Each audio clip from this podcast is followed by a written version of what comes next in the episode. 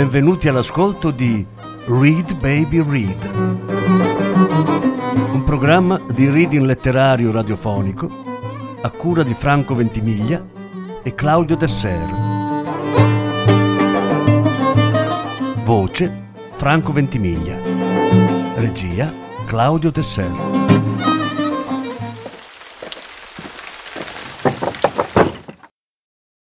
Stefan Zweig, Mendel dei libri. Lettura in quattro parti. Prima parte.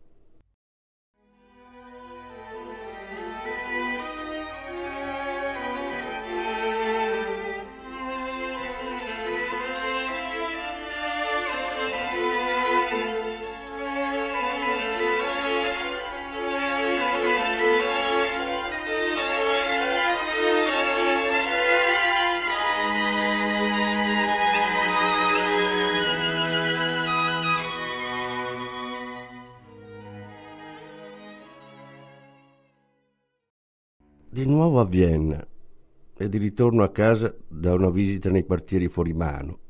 Mi sorprese un rovescio di pioggia che con sferzate d'acqua costringeva la gente a rimpiattarsi rapida sotto i portoni e altri ricoveri. E anch'io cercai in fretta un tetto sotto cui ripararmi. Per fortuna a Vienna c'è un caffè in attesa a ogni angolo. E io mi rifugiai in quello proprio lì di fronte, con il cappello già gocciolante e le spalle bagnate fradice. All'interno si rivelò il solito tradizionale caffè di periferia, senza il contorno accattivante di quelle orchestrine alla moda, che in centro imitano i locali tedeschi, ma pervaso invece dall'atmosfera familiare della vecchia Vienna, e affollato di gente modesta, che consumava più giornali che dolciumi. A quell'ora, verso sera, L'aria già di per sé viziata presentava nelle azzurre volute di fumo un fitto disegno marmorizzato e tuttavia il caffè aveva un aspetto lindo con i suoi divani di velluto palesemente nuovi e con la cassa di alluminio chiaro. Nella fretta non mi ero dato la pena di leggere il suo nome da fuori. Ma a che scopo, d'altronde? E adesso ero lì seduto al caldo e guardavo impaziente di là dai vetri inondati d'azzurro. E mi domandavo quando quella pioggia molesta avrebbe avuto la compiacenza di spostarsi di qualche chilometro. Sedevo dunque inoperoso, ma cominciavo già ad abbandonarmi all'indolente apatia che è invisibile, emana come un narcotico da ogni vero caffè viennese. Pervaso da quel senso di vuoto, osservavo uno per uno gli avventori ai quali la luce artificiale del fumoir segnava ombre di un grigio malsano intorno agli occhi. Guardavo la cassiera passare meccanicamente al cameriere lo zucchero e un cucchiaino per ogni caffè. Leggevo distratto e quasi in trance gli uggiosi manifesti alle pareti e questa sorta di ottundimento aveva un che di benefico. Ma all'improvviso una scossa repentina mi strappò chissà come da quel sopore. Qualcosa di indeterminato prese a muoversi dentro di me, rendendomi inquieto, come quando si annuncia un lieve mal di denti e ancora non sai se parte da destra o da sinistra, dalla mandibola o dalla mascella. Sentivo solo una tensione sorda, un'inquietudine spirituale. Tutto d'un tratto, infatti, e non avrei saputo dire per quale ragione. Mi resi conto che lì, anni prima, dovevo esserci già stato e che un particolare ricordo mi legava a quelle pareti, a quelle sedie, a quei tavoli e a quell'ambiente estraneo e saturo di fumo.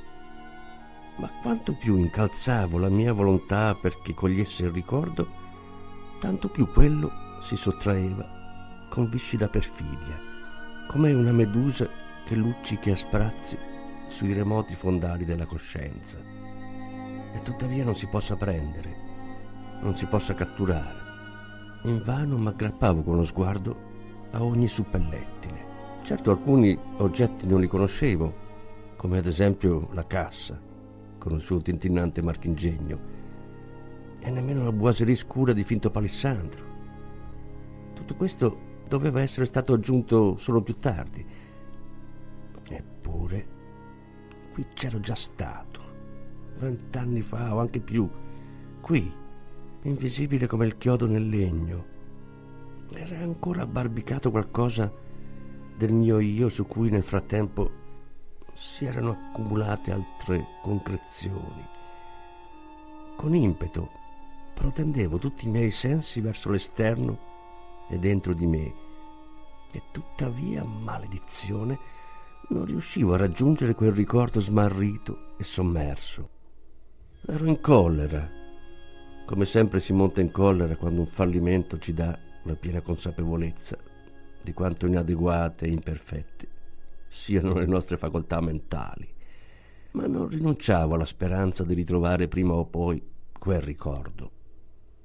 Sarebbe bastato, questo lo sapevo bene, poter disporre di un minuscolo aggancio, perché la mia memoria è strana, al tempo stesso buona e cattiva, per un verso cocciuta e caparbia, per l'altro indescrivibilmente fedele. Spesso trascina giù per intero nei suoi cupi recessi le cose più importanti, avvenimenti e volti, letture ed esperienze. E di ciò che abita in quel mondo sotterraneo non restituisce nulla senza costrizione, per semplice richiesta della volontà. Mi basta tuttavia trovare l'appiglio più labile, una cartolina qualche parola vergata a mano sulla busta di una lettera, un vecchio giornale impregnato di fumo. Ed ecco che subito, affatto tangibile e concreto, l'oggetto dell'oblio balza di nuovo fuori, alla superficie di quella corrente oscura, come un pesce preso all'amo. Di una persona rammento allora ogni particolare, la sua bocca, e nella bocca quel dente mancante a sinistra quando ride, il tono stridulo della risata, come nel contempo i baffi si mettano a tremare e un volto nuovo, diverso, affiori da tale risata. È di tutto questo che ho così immediatamente una visione piena e andando a ritroso negli anni ricordo parola per parola ciò che mi ha detto quell'uomo. Ma per vedere e sentire il passato nella sua concretezza ho sempre bisogno di uno stimolo altrettanto concreto, di un sia pur minimo ausilio dal mondo reale. Perciò chiusi gli occhi per concentrarmi meglio, per dar forma a quel misterioso amo e afferrarlo. Ma niente, niente di niente, morto e sepolto. Ed ero a tal punto indispettito verso quel cattivo e cocciuto apparato mnemonico lì fra le mie tempie che mi sarei preso a pugni la testa, così come si scuote un distributore a gettoni guasto, che trattiene indebitamente l'oggetto richiesto. No, non potevo più continuare a starmene lì seduto, tranquillo. Tanto mi irritava l'insuccesso. E per dar sfogo alla mia rabbia mi alzai in piedi. Ma caso strano, avevo appena fatto pochi passi nel locale ed ecco già affacciarsi in me, in uno sfarfallio intermittente, il primo fosforeo barlume.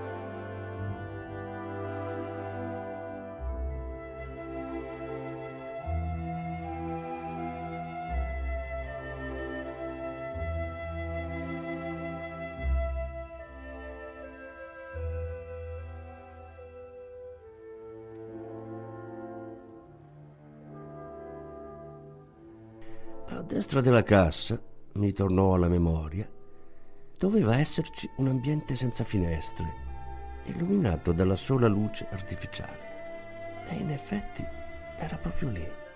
Eccola, con una tappezzeria diversa da allora, ma con le stesse identiche dimensioni. Quella stanza rettangolare sul retro, dai contorni sfocati. La stanza da gioco. Istintivamente mi guardai attorno alla ricerca dei singoli oggetti, con i nervi che già vibravano di gioia. Tra poco mi sarei ricordato di tutto, lo sentivo. Due biliardi erano lì, oziosi come silenti stagni verdi, confinati agli angoli tavoli da gioco, a uno dei quali due consiglieri aulici o magari due cattedratici giocavano a scacchi. E nell'angolo, poco discosto dalla stufa di ghisa, da dove si passava per andare alla cabina del telefono, c'era un tavolino quadrato. E allora, tutto d'un tratto, un lampo mi illuminò. D'improvviso lo seppi e fu un'unica, ardente sferzata che mi fece palpitare di felicità. Mio Dio, ma quello era il posto di Mendel, di Jacob Mendel, di Mendel dei libri. E io, dopo vent'anni, ero di nuovo nel suo quartier generale, al caffè Gluck, nella Obere Alterstrasse. Jacob Mendel come avevo potuto dimenticarmi per così tanto tempo di lui, persona senza uguali e uomo leggendario, di quella meraviglia del mondo isolata dal mondo, celebre nell'università e in una ristretta deferente cerchia. Come aveva potuto uscirmi dalla memoria proprio lui, Mendel, mago e sensale dei libri, l'uomo che se ne stava lì seduto imperturbabile tutti i giorni da mane a sera, un emblema del sapere, onore e gloria del caffè Gluck. E mi bastò volgere per quell'unico secondo lo sguardo dentro di me, dietro le palpebre abbassate, che già l'afflusso del sangue, accelerato dalla visione, portava in superficie la sua inconfondibile, icastica figura. Lo vidi subito, in carne ed ossa, così come sedeva sempre laggiù al tavolino quadrato dal piano di marmo grigio sporco, eternamente ingombro di libri e di carte. Come se ne stava lì, seduto, fermo e impassibile, lo sguardo dietro le lenti incollato in modo ipnotico a un libro. Come se ne stava lì, seduto, e cantilenando a bocca chiusa durante la lettura, dondolava avanti e indietro il corpo e la calvizie mal curata e tutta macchie, un'abitudine che risaliva alla scuola elementare degli ebrei orientali. Lì, a quel tavolo, e solo a quel tavolo, leggeva i suoi cataloghi e i suoi libri, così come gli avevano insegnato a leggere nella scuola talmudica, salmodiando e dondolandosi nera culla che beccheggia, perché come un bambino cade addormentato e scivola via dal mondo al ritmo ipnotico di quel su e giù, allo stesso modo, secondo l'opinione di quegli uomini devoti, lo spirito si cala più facilmente nello stato di grazia della contemplazione, quando il corpo inattivo si culla e si dondola. E in effetti Jacob Mendel non vedeva e non sentiva niente di ciò che gli accadeva attorno. Vicino a lui i giocatori di biliardo facevano chiasso, litigiosi, i camerieri correvano, il telefono squillava, qualcuno strofinava il pavimento o accendeva la stufa e lui non notava nulla. Una volta un carbone ardente era caduto dalla stufa. A due passi da lui il palchetto mandava già odore di bruciato e fumava. E fu solo allora che per via di quella puzza infernale un cliente si rese conto del pericolo e si precipitò a soffocare il fumo, mentre lui, Jacob Mendel, a una spanna di distanza e già avvolto dalle esalazioni, non s'era accorto di nulla, perché lui leggeva come altri pregano, come i giocatori giocano e gli ubriachi tengono lo sguardo fisso nel vuoto, storditi. Il suo rapimento quando leggeva era così commovente che da allora il modo in cui gli altri leggono mi è sempre parso profano. in Jacob Mendel, in quel piccolo rivendugliolo galiziano con i suoi libri. Avevo visto personificato per la prima volta, ero giovane allora, il grande mistero della concentrazione assoluta che rende tali l'artista e lo studioso. Il vero saggio è il perfetto monomane, la tragica avventura e sventura della piena possessione.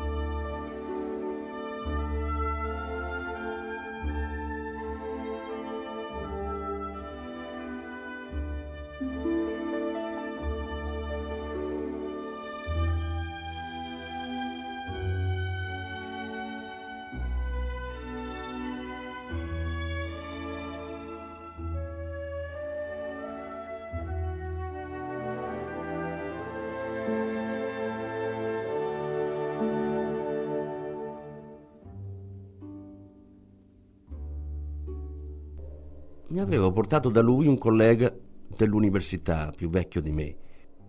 Conducevo allora ricerche su Mesmer, il medico e magnetizzatore seguace di Paracelso, a tutt'oggi ancora poco conosciuto. E a dire il vero con scarso successo, perché le opere sull'argomento si rivelavano insufficienti.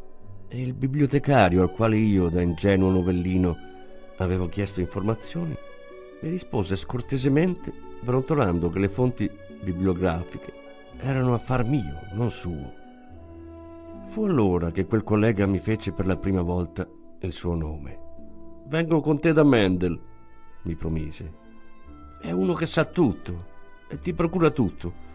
Uno che riesce a scovarti il libro più strano nella più sperduta libreria antiquata che ci sia in Germania. L'uomo più in gamba di Vienna e non solo. Anche un originale, un preistorico bibliosauro di una razza ormai in via di estinzione.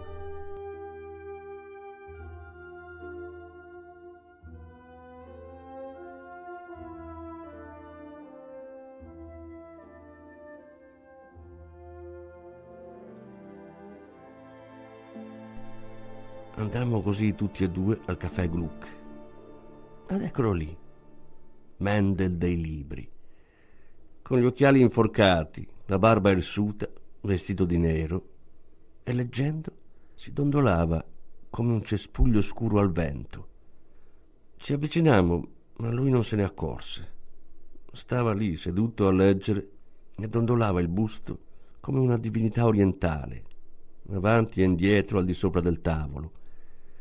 E alle sue spalle penzolava dal gancio il paltò nero, tutto liso, anch'esso pieno zeppo di riviste e fogli di carta. Per annunciarci il mio amico diede un sonoro colpo di tosse. Ma Mendel, le lenti spesse conficcate nel libro, continuava a non accorgersi di nulla. Alla fine il mio amico batté sul piano del tavolo con lo stesso colpo forte e energico con cui si bussa a una porta.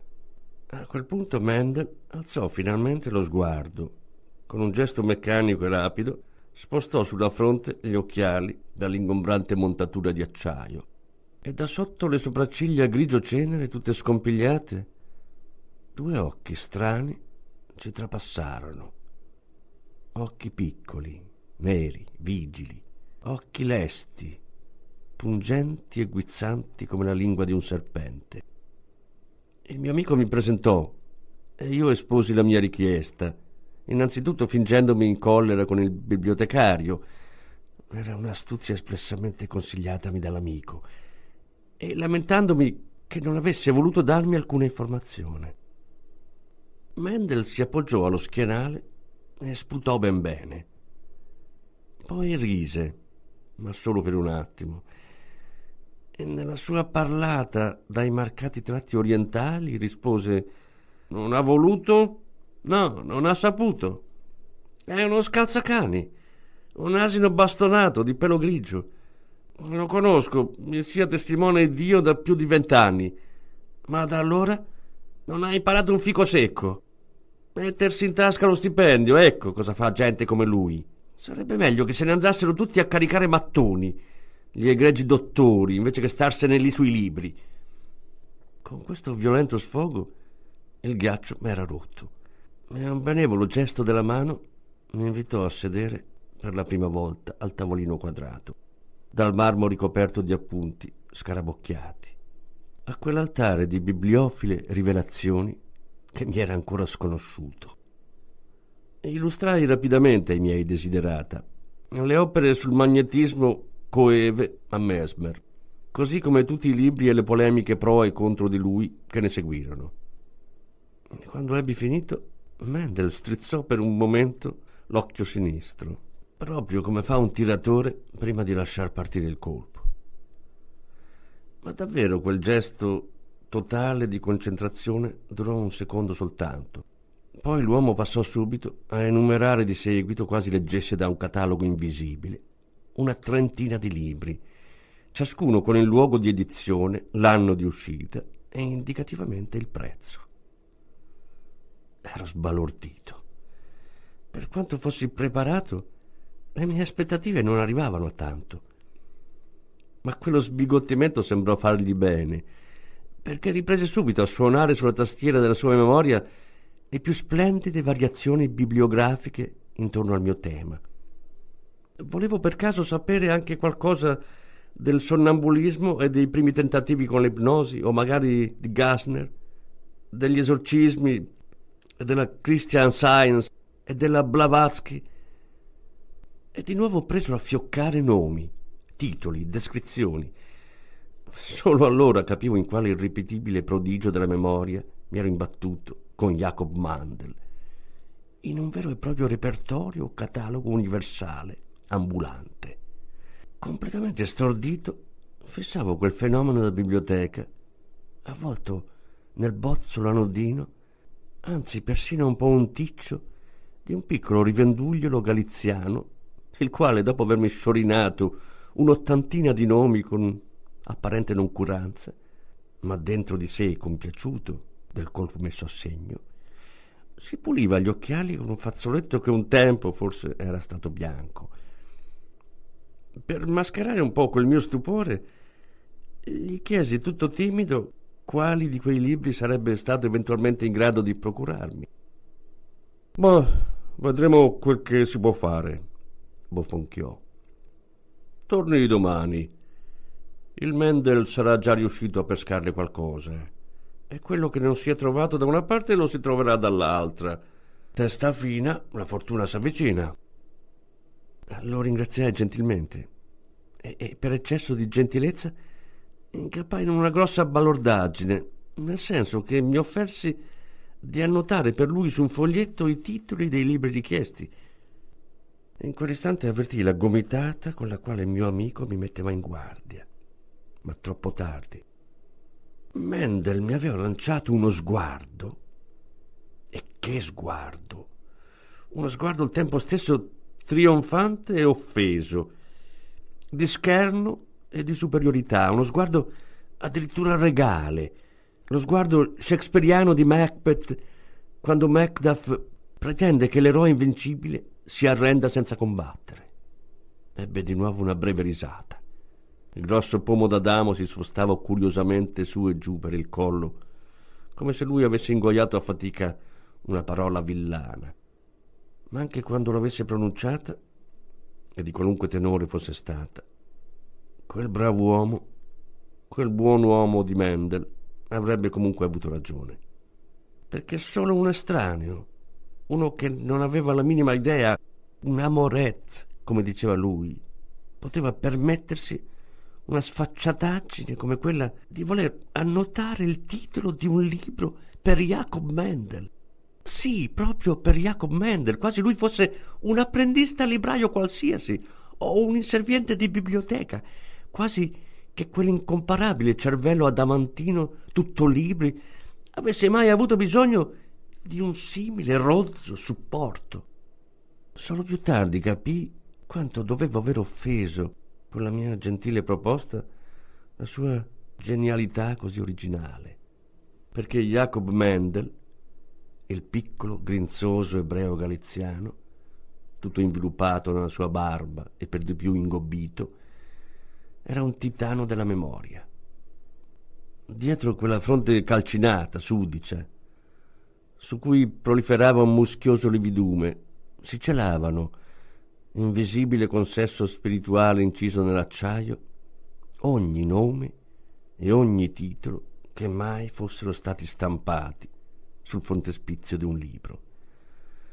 Di qualsiasi opera, di quella apparsa ieri come di quella risalente a due secoli fa, al primo colpo sapeva esattamente il luogo di pubblicazione, l'autore, il prezzo, nuovo e usato, e di ogni libro aveva un'immagine perfetta, copertina, apparato iconografico ed eventuali riproduzioni fotografiche incluse. Insomma, vedeva ogni opera.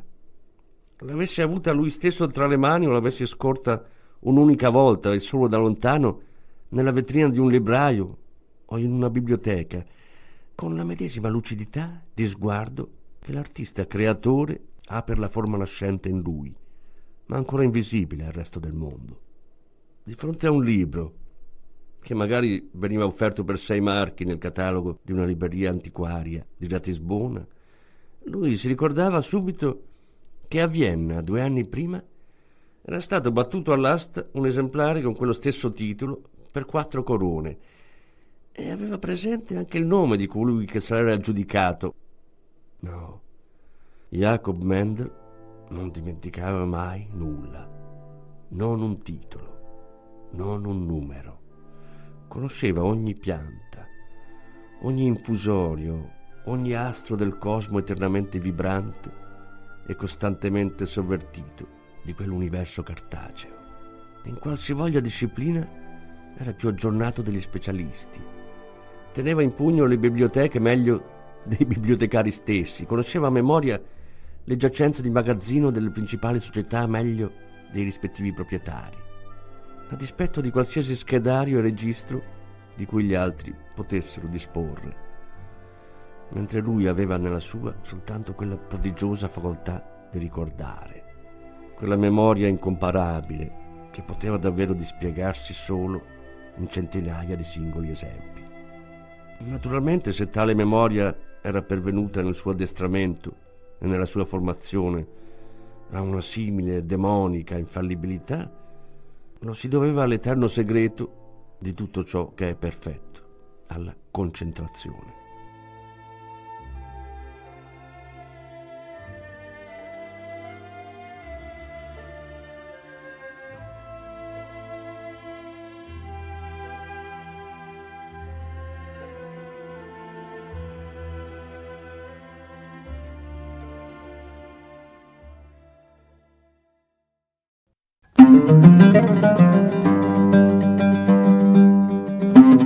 Avete ascoltato Read Baby Read, un programma di reading letterario radiofonico a cura di Franco Ventimiglia e Claudio Tesser. Grazie per l'ascolto, alla prossima settimana. La seconda parte della lettura andrà in onda la prossima settimana. Thank you.